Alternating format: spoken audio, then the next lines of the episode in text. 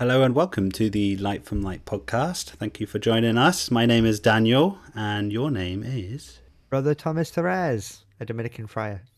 a variation on a variation on Comet OP. Um, How are you doing? Your other variation is Son of the English Province. Oh yes, I am still a son of the English province. Thanks to Still, still all these things. I oh, well, welcome to our, our listeners. We are just entering into some of the most important days for us as Christians. Would you would you say these days of of Easter or the, these days leading up to Easter are the most important days for us as Uh, Christians? Yes, I would. I mean, I mean, it's a bit of a chicken and the egg, isn't it? You know, I mean, without the incarnation, then you don't have the redemption. But Mm. what's the purpose of the incarnation if you don't have the redemption? You So know, there, so, incarnation is referring to Christmas, redemption, referring to these three days that we put together for Easter. Um, it, so it's often referred to as the Triduum, which you you hear. So really, it's like it's one long event. That's how we, we see it. So Holy Thursday, Good Friday, and then Easter, the Easter celebration, the resurrection, is this is that third day. So in the church, we celebrate it as this this long event, don't we? But it, it's so. Do you know what Triduum means, Brother Thomas? Triduum? Uh, I think I do, but now I'm questioning it. No, it's not a Three trick. days, right? Yeah, yeah, it's not a trick yeah, three question. days. It's not a trick question. Three days. So often you'll hear these three days referred to as the Triduum, but it just means three days in in Latin. Um, but yeah, I, I think th- these are the most important days, uh, for the high point for us as Christians, aren't they? What on Mm. our, on our Christian journey? And you're quite right. Sort of liturgically, they're all treated as like one one day, one time. I mean, when Yeah. we intone, when we pray the psalms and things like that, we treat it like it's all all all one day, all one time. They don't really have a formal end to any Yeah, of I the really like events that. and things. I really yeah, like that. So and that's because it's all one. You know, it's all one event. Yeah, so if you go to mass on a Thursday evening to the the celebration of the Last Supper, you know, it has different names, but if you go to that mass on a Thursday evening, then you notice there is no end. And then if you go on Good Friday to the I don't know what you would call it, as the service on a Good Friday, there's no, No. beginning, there's no Yeah. end. The There's- liturgy of the Lord's Passion. Yeah, I mean, there's also there's no mass on Good Friday as such. There isn't the um, there is what do you call it? There isn't the consecration. You, the, Yeah. Sometimes there is the distribution of communion, but it's it's uh, it's not a celebration of the mass. It, the communion, the consecration doesn't happen at that particular mass. But anyway, the the main point is there isn't a finishing point on Thursday. There isn't a beginning or finish at the at the at the Good Friday. It's very solemn, isn't it? I I- I think it it's it's very marked um, with with solemnity in that sense. I, I was very struck by that when I when I realised that. Sometimes you know you go on a Good like- Friday and you think, has the priest missed something? Where- where's where's the start? where's the there's, end? there's a very different flavor or feel or atmosphere on the three days uh, that uh, that's really really good you know you go on on holy thursday and you have the washing of the feet what's called the mandatum the commandment love one another as i have loved you you know i come amongst you as one who serves um who is greatest among you um and the washing of the feet and the liturgy of the eucharist and then you have this this period of watching whereby the Blessed Sacrament uh, is um, reserved there very often. Uh, I know certainly in uh, in England and in America and also in in places in Europe, and I, I presume it's a universal practice, but I the honest answer is I don't know. Um, they'll have this like altar of repose, which they sort of transform into a bit of a like a garden of Gethsemane, and so the idea is then that you're waiting with the Lord. Um, you wait there, you pray before the Blessed Sacrament, and you'll see people come and go throughout the night, you know. And then when it gets to a certain time, um, for some churches they'll choose midnight, other churches will, will do it earlier. Um, people will basically it, they'll be told to go home, you know, uh, and the church will be locked until until the next day. And it's a little bit like when Christ is arrested in the garden and the disciples scatter, the disciples flee. Um, so there's something about that moment which sort of is a bit of a reenactment with Gethsemane, you know, slightly different because the disciples, you know, Jesus says to the disciples, "Could you not wait with me one hour? Could you, you know, not stay awake, wait from your slumber? The time is now uh, come at hand." And things. Um, I also know some churches who will read that part of the gospel when they're basically kicking people out. You know, wake from your slumber. Uh, you know, the Son of Man is to be delivered into the hands of, of, of sinners. And um, then the people will leave the church. Uh, the Blessed Sacrament will be will be taken away, and then the following day you have the liturgy of the Lord's Passion. Sometimes in the morning you'll have the Stations of the Cross, and then you'll have the liturgy of the Lord's Passion, which involves uh, lots of prayers, um, prayers for people who believe in God, prayers for the Catholics, prayers for uh, the uh, Pope, prayers for people in government, uh, all sorts of prayers for people who don't believe in God, all sorts of prayers. And then you'll have the veneration of the wood of the cross. Um, you will also have the distribution of Holy Communion, but you're quite right. There's no consecration. Uh, there's no Eucharistic prayer said. You have the Our Father. Uh, you have uh, the distribution and the, the, the the reception of Holy Communion, um, and then people people will leave. You know, there's a there isn't a solemn exit on Thursday or on Friday. There's no solemn exit of a procession. People wander off because it's all one action that we're that we're reenacting here. And of course, I, I, they don't do, obviously don't do this at every church, but in the church I the church I work for, they have on the Saturday evening they have the vigil, the Easter celebration, and and it starts with a fire outside, and that obviously it's is very poignant. The fire is very poignant because it symbolizes uh, Christ as the light of the world. But also, I think it reminds us of what Peter, uh, the moment when Peter denied Christ. It, it reminds us of what happened there when Christ was on trial and Peter was asked three times whether he knew Jesus. Uh, he was uh, and three times he denied Jesus. So that's but, very interesting. I'd never made that. I'd never made that parallel before. But I mean, I think quite right. I think so. I we'll, there's we'll a sort start of outside. Yeah, we'll, we'll start outside with the fire, won't we? And then you you you we take the candle into into the church the paschal candle, the Easter flame, which represents the light of the resurrection, the light of Christ. And the deacon or the priest will sing Lumen Christi, and everyone will reply Deo gratias, or Light of Christ, and the people reply Thanks be to God. And each time, um, it, it, could get louder or you know the tone could go up lumen christi deo gratias and then the final one really loud really high and everybody you know, shouts. And by this stage, the people have all entered the church, the church which is in darkness, and it's just illumined by those uh, flames which represent uh, the faith and the charity and the divine life uh, in the church amongst the people of God, that light of Christ which has permeated the world. But it's very interesting that you have that three times. Yeah, I think it. I think it reflects. I think it mirrors that just for our listeners. So uh, when Jesus is on trial, Peter is in the courtyard where Jesus is on trial, and three times he is asked while he's by this fire if he knows Christ, and three times he denies Christ. I do not know the man, he yeah. says, doesn't he? But if you hmm. remember late, later on, when Jesus has resurrected, he comes, he seeks out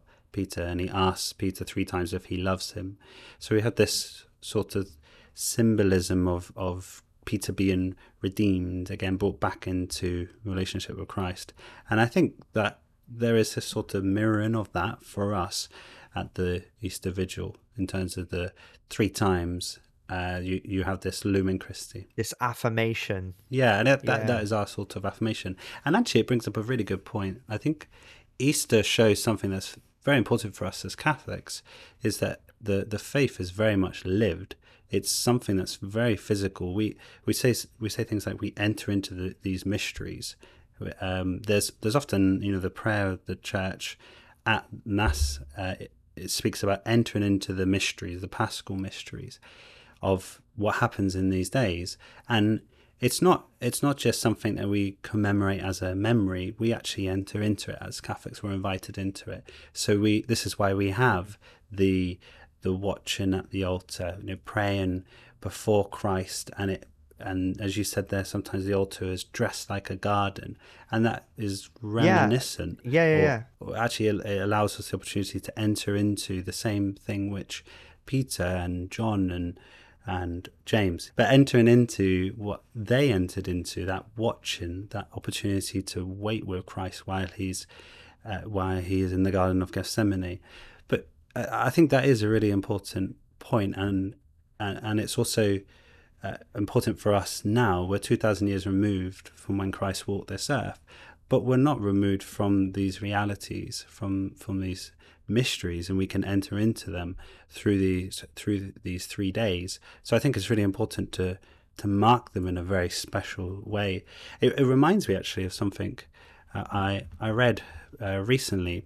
Um, there was uh, this was in Poland. There was a man who who uh, ran a bread and breakfast, and he had some visitors who um, they they they were non-believers, so they, they didn't believe and they didn't think Good Friday was you know anything anything special, so they weren't marking it themselves.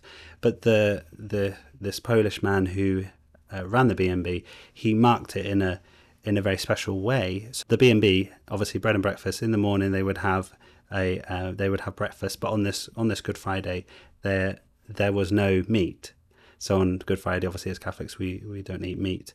So it's marking that very special uh, moment, um, a very special day. But and they were asking why, you know, why why are you not having meat? Why why are you somber?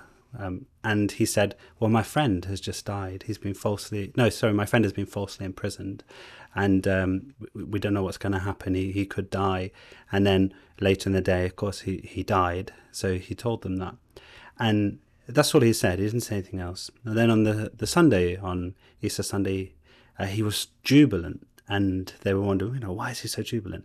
And he put on this massive banquet. And and they, they were asking questions, you know, why why are you so jubilant? Why are you so happy? Oh, because the I don't know how it's happened, but my good friend is alive. He is he's now he has this new life about him. He's he's no longer dead. And of course, what he's referring to is is Christ. So he shared this with them, and he shared really the good news with them.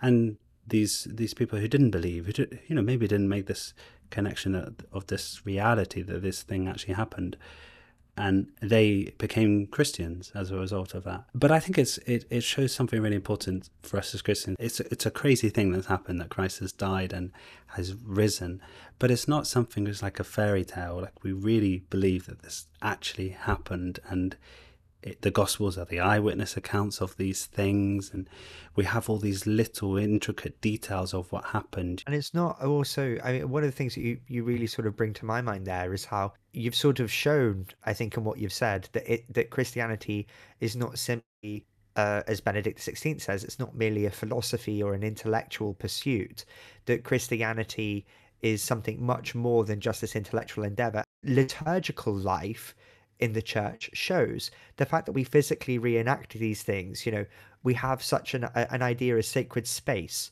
uh, liturgical space liturgical time the fact that these three days are sort of uh, turn into basically one event. I mean, of course, we go off and we do other things in between, but uh, in terms of sacred time, this is this is all one event, all one time.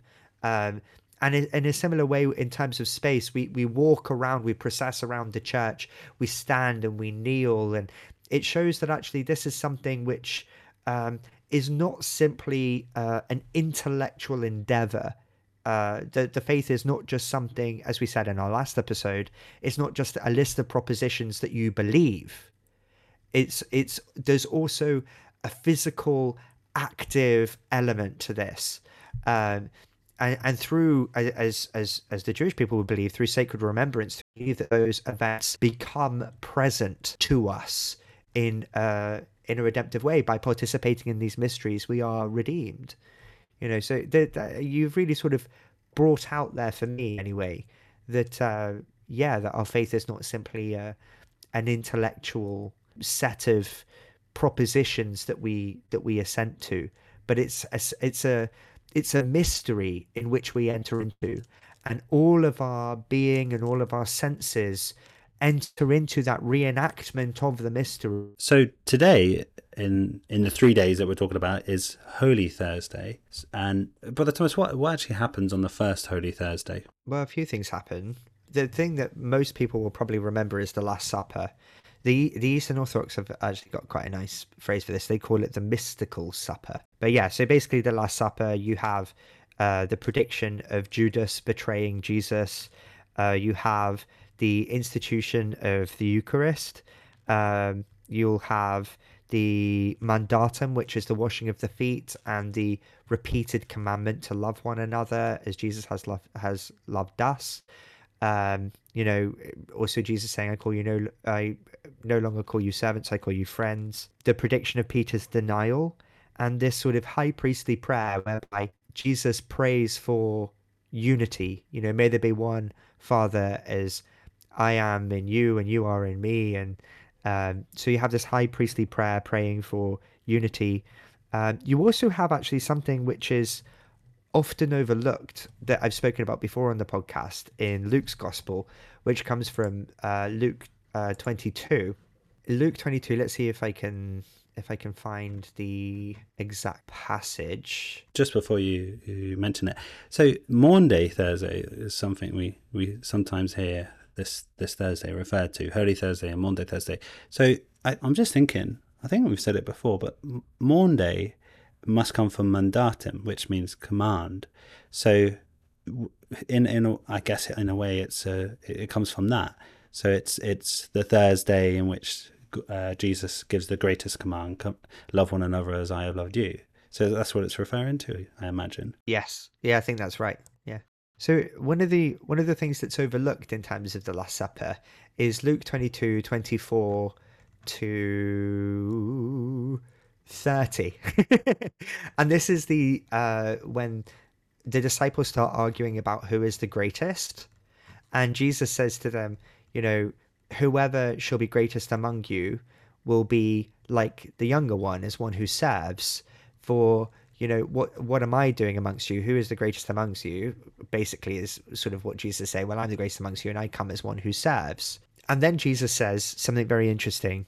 You are those who, having remained with me in my trials, I appoint you a kingdom like the Father has appointed to me, so that you may eat and drink at my table in my kingdom and sit on thrones of the 12 tribes judge uh, sorry judging the 12 tribes of israel. Sorry i've got the greek in front of me so i'm sort of translating on the spot. Um were you translating that? Wow. Yeah yeah, I apologize. My translation is a little bit rusty, but that's basically what it says. So he's basically saying, you know, you you've remained with me in my trials, and now I appoint you. Uh, I appoint to you a kingdom, as the Father appointed to me a kingdom, so that you may eat and drink at my table in my kingdom, and may sit on uh, thrones, judging the twelve tribes of Israel. So he here at the Last Supper, he gives a kingdom to the 12 and says that they will judge the 12 tribes of Israel. He's reconstituting the uh, Davidic court of the Old Testament. He's giving them authority. He's giving them authority here at the Last Supper, um, and also telling them to to serve. And straight afterwards, he turns to Peter and he says, "Simon, Simon, behold, Satan has demanded to have all of you. That's what it actually says in the Greek. He has demanded to have all of you, plural, to sift you like wheat. But I have begged for you, singular. I have begged for you, Simon, that you may not fail uh, in your faith. And you, when you have turned back, strengthen your brothers. Then Peter says, Lord, I'm going to go to prison with you and I'm going to die with you. And Jesus says, I tell you, Peter, the cock will crow three times and you will deny not before the cock has thrown three, uh, uh, crowed three times you'll deny uh, ever knowing me but notice a couple of things here that, that are quite interesting jesus says well firstly he singles out simon that he's begged he this is the word in greek begged for you However, I have begged for you, and that's singular to Simon, I have begged for you, Simon, that your faith may not fail you. And then he says, When you have turned back, strengthen the brethren. This is a prediction of Peter denying Christ. So already when he says, I've prayed that your faith might not fail, that you may be able that you may turn back and strengthen your brothers. So this particular special care for Simon in this moment. And then when Peter says, you know, I'll go to prison with you, I'm going to die with you, and Peter, and then Jesus says, you will deny ever having known me before the cock has crowed three, crowed three times. But Jesus already shows that he knows this when he says, when you have turned back, strengthen your brothers. So, you know, I, I watched a documentary a few years ago with, uh, well, what's his name? David Suchet, who plays Poirot, and he says the Lord, I don't think, could have singled out this this particularly special office um, of the papacy, you know, as, as Catholics claim. That's essentially what he was saying because he was so weak. I see uh, scripture passages like this, and I say, no, you know, how often does God use the weak to shame the strong or the proud? You know, he uses humble instruments to manifest his power, to manifest his love and his mercy. And Christ knows that Simon is going to betray him. And still, he says, when you turn back, so when you come back, strengthen your brothers. I have begged for you, Simon, so that you strengthen your brothers perhaps so then that those brothers might turn back because of course what happens with the exception uh, of john they flee they flee. Well, doesn't even even John John? Yeah, I mean he's there for the crucifixion, isn't he? Um, yeah, yeah, and he's there in in the courtyard for the trial. Yeah, well, it, it just reminds me of something. So in the Davidic kingdom in the Old mm-hmm. Testament, mm-hmm. you you have the the prime minister, don't you? You yeah. maybe I'm um, sorry, maybe not in the Davidic kingdom, but certainly we see it in Isaiah. There is the there, there is this, 22 you're talking about. Yeah, exactly. So you you have a number of ministers, but there is this prime minister who is basically a prime minister who is first. I mean, it just means first among the ministers, uh, but is second in command to the mm. king. So when the king is away, the prime minister is in is in control. And you you well, we could have an episode on this, but you have a mirroring of what happens in Isaiah twenty two mm. with Jesus given the keys to the kingdom of heaven uh, sorry, the keys to the kingdom of God in Matthew 16. I mean, without getting into into too much detail. If you want to know more about this, if you search on YouTube for a guy called Suan Sonna, S U A N S O N N A. He this is his bag. He does a lot of typological contrasting between Saint Peter and the uh the I think it's the Davidic kingdom and Isaiah 22 anyway. Uh, so looking for Old Testament foreshadowings of of Peter. And there are quite a few videos out there on YouTube. He's really, really good on this. You can find him on Reason and Theology, which is a, a show on YouTube. I think he's also been on Pints with Aquinas, been on quite a few things. But yeah, so if you're more if you're interested in this, this is his bag. Go and go and check him out. It's really good. Sorry, just to translate that, this is our this is his bag means this is his speciality. yeah, I've never heard that before. This is, this his, is his, bag.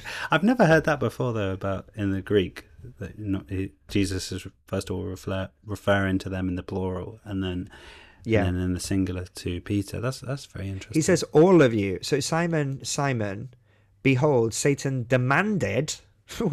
Satan demanded to have all of you, plural, to sift you like wheat.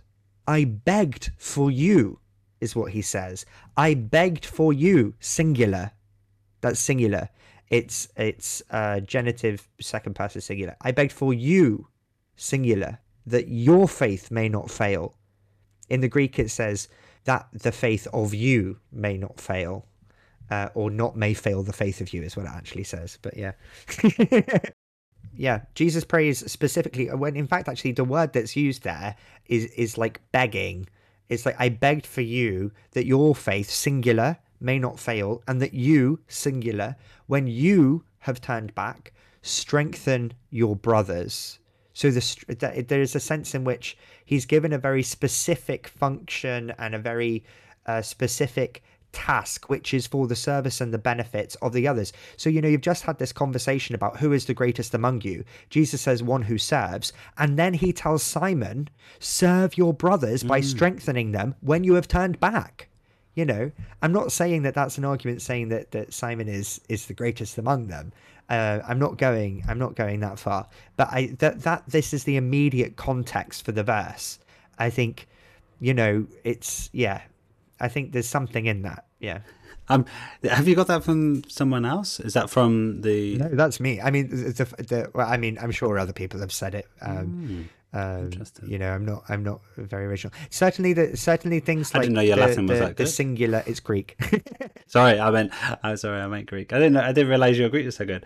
Uh, I, I mean, the fact that these things come side by side, and and you know that he's basically being told to serve his brothers by strengthening them, and that this comes immediately and uh, immediately after the dialogue about who is the greatest, and the greatest is one who serves, and of course, one of the titles of uh, of the the popes uh, is servant of the servants of God. You know, that's not the Pope saying, I'm so great because I'm your servant, by the way. Um, but it's true to say that the greatest among us, uh, Christ, is one who serves. And then, uh, by extension, the, the truly great disciples are the disciples who serve and live uh, a life which is not orientated towards themselves, oriented towards themselves, but is orientated to the service of others. And Simon Peter is given this particular role when he is turned back uh, to strengthen the brothers. And this is, I think, why Christ prays specifically for him. Satan is demanded to have all of them, to sift them, to divide them. Satan is the great divider, to divide them like wheat. But, but Jesus prays for Simon specifically, so that through him the others may be strengthened and turned back. It's a particular grace that Simon is given for the service of his brothers, and this this is it, this is part of Simon's what will be Simon's greatness, even though he will deny the Lord. And Christ gives him this, gives him this, even knowing that in the future Simon will turn turn away from him. Right? So all those people who sort of look at the papacy and look at popes and sort of say, "Oh well, you know, they've done all sort of terrible things. Jesus couldn't possibly have have given them the papacy." It's nonsense. Look at look at what's happening here with Simon. Jesus knows that he's going that he's going to betray him in the future, but he also knows that Simon will turn back, and he gives him a special a special uh, mission to fulfill, and the grace to fulfill that he mission. begs for Jesus as he Wonderful, begs for? Peter, presumably to his father. He Mm. begs. Edelathane is is what it is. Edelathane, Mm. which I would I would translate as sort of yeah, it's like begging really. Be- what begged? Yeah, it's a um. Yeah. So on just going back to Holy Thursday, then so some of the other things that happen are, are the washing of feet, which is quite interesting. So Mm. Jesus washes the feet of the apostles. again, service. You know, you only find that in John's Gospel, isn't it? You know, Well, I was going to say there's this beautiful uh, dialogue that happens between Jesus and Mhm. Peter, and Jesus comes to wash the feet of Peter, and Peter says no. He refuses this. Uh, he he refuses this from Jesus, and then Jesus says, "You must let me wash your your feet, or you can have nothing to do mm. with me." Which presumably means if you don't let me serve you, then you can have nothing to do with me. And then Peter, as as he normally does, says, "Okay, wash all of me." but it's it's interesting. So you will see this. You will see this at the at the mass. You will see twelve people selected, and the priest will will humble himself to wash the- feet of those twelve. But also, I think it's very interesting because when you when you hear people in the parish, uh, if someone is asked to to be a volunteer for this. Uh, very often their reaction is, "Oh no, no, I couldn't, not possibly, not possibly me," and and that's very interesting. you should tell them Jesus's words. Unless you let me wash your feet, you can have no part of me. Well, the reason the reason why I say this is because I, I said I said that a, a few years ago. Someone asked uh, a priest asked me if I would be be one of those volunteers?" And I said, "Oh no, I couldn't possibly." I couldn't So good. And that was his reaction. What a He great said, "Well, you can have nothing to do with Jesus." I, you know, this is the because it is something which is actually quite intimate to watch somebody's feet, you know, and people will automatically. I mean, they might shy away for two reasons: either I'm not worthy, or no, I, you know, it's a bit sort of gross, uh, or a bit sort of humiliating, or I'm going to be embarrassed. But actually, humility is what God finds pleasing. You know, God God likes humility. Um, you know, look at look at how God chooses to operate our God is humble. He chooses to take to himself a human nature. He he takes to himself flesh. You know. But also, it's it's humility on both sides, isn't it? It's humility on behalf of Christ, but it's also humility on, on behalf of the apostles or on behalf of anyone who who has to have their feet washed. Well, uh, that's exactly it. That's exactly the point. You know, the the it is humbling for, for the priest, and it is also humbling for the person who is having their feet washed. But this is a good. It's a really good thing to grow in humility, isn't it? And this is one of the ways that that I think we can a small way in which we can try and do that. Nobody likes. Well, actually, maybe some. I suppose foot massages are a thing still, aren't they? so I was about to say nobody likes having their feet touched, but I suppose you know foot massages are still still a thing. Um, but yeah, you know, people do find it a bit embarrassing to sit in, you know, to stand up in front of a uh, a church full of people and have their feet washed by by the priest. It is embarrassing, uh, or some people might find it a bit sort of humiliating. but I'm sure the apostles did. I'm sure the apostles found him in. Well, certainly Peter. They did, yeah, and that's the point. Is actually it's good to grow in humility, and that means sometimes that we have to do things that we find embarrassing.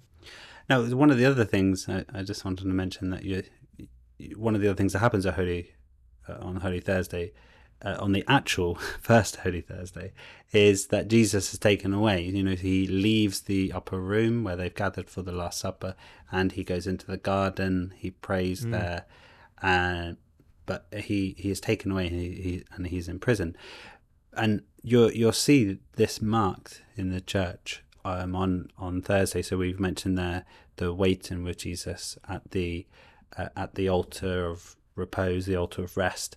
But what you also notice is that the the the church is stripped back to, to basically stripped back in terms of bareness. So the altar doesn't have any cloths on it. It's it's just the stone, just the cold stone, and this is is is very much symbolic of Christ is not here. We've we've lost Christ in in a sense. Christ has gone into the garden, um, and that is supposed to uh, help us to see or, or help us to live what the apostles were living, what Mary was living. Is that A sort that of loss. desolation. Yeah, Christ is not Christ is not here. You know where where where is he in these moments? So it's it's supposed to remind us of of that and help us to journey uh, into into that with the apostles, with those who were close to Christ in these moments. Mm. And uh, you you also notice certain things devotionals in the church are are covered as well. You know, you don't you don't have candles. You shouldn't have candles in the church at this time, or uh, you, you have statues covered up, and that's supposed to remind us of the starkness of of those days. Because obviously, all those devotionals are to bring us closer to, to Christ. But in these days, uh, the apostles didn't have Christ. Oh, you mean like the candle stands where in front of the statues of the saints and things? I see. I Yeah. thought you meant candles on the altar. Yeah, I, sorry, I was yes, sort of thinking to myself. Yeah, I'm yeah. sure we have candles on the altar. Oh yeah, yeah, yeah. Certainly, you have them. You have them on the altar. But even then, you know, after Holy Thursday is finished, the the candles are gone. You know, the candles are blown out. They're, they're removed from That's the true. altar. That's true. Yeah. itself. I mean, we bring them back out. We bring them back out for Good Friday. yeah, you bring them out. It just reemphasizes that point that we um, we're invited to enter into this ourselves. Mm. You know, we even even at home. You know, we can live we can live these days at home, in in a certain sense. You know, we can fast, and then you could you know you could do things like covering devotionals at home, yeah, entering into in, entering into the, these three days. Is there anything else you wanted to to add before we wrap up this episode? Well, the big the big elephant in the room that we haven't really spoken about is actually the institution of the Eucharist. I, well, I mean, I know, yeah, we haven't really spoken about the high priestly prayer.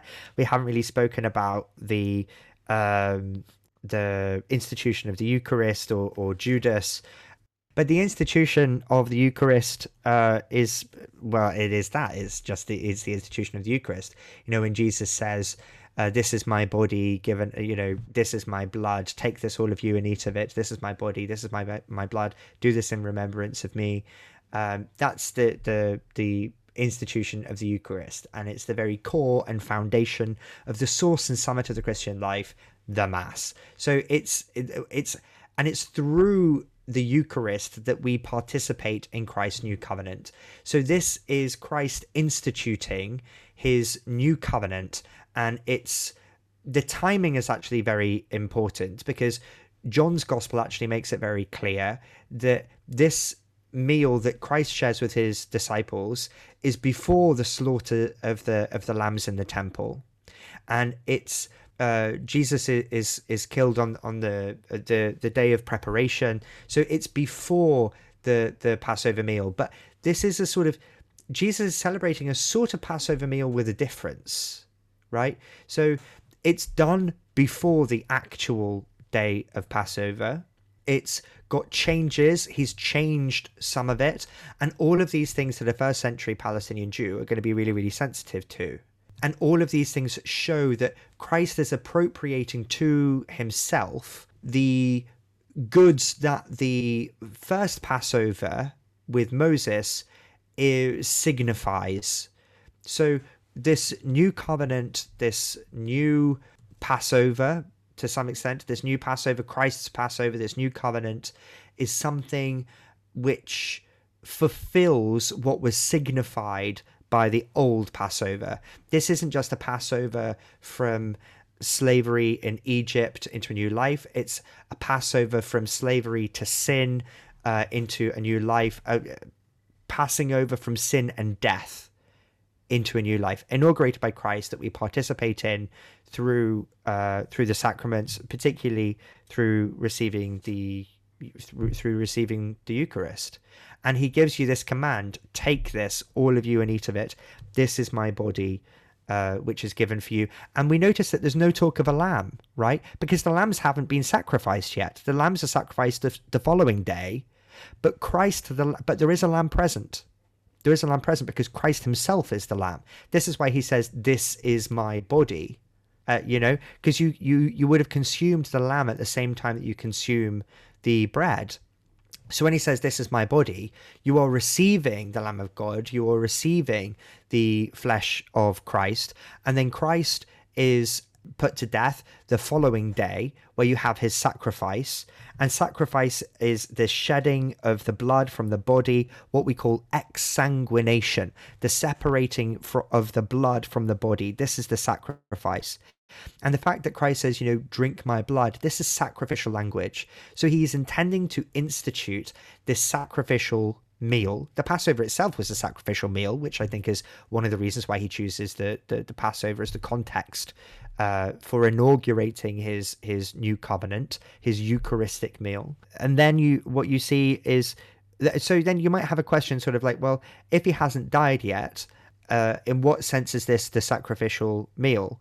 Well, you know, through God's power, the uh, merits of Christ can be applied to the, everything that went before. And I would say to our listeners, if you want to read more or delve into that a little bit further, uh, Scott Hahn has a book called The Fourth Cup, um, and it's also a talk.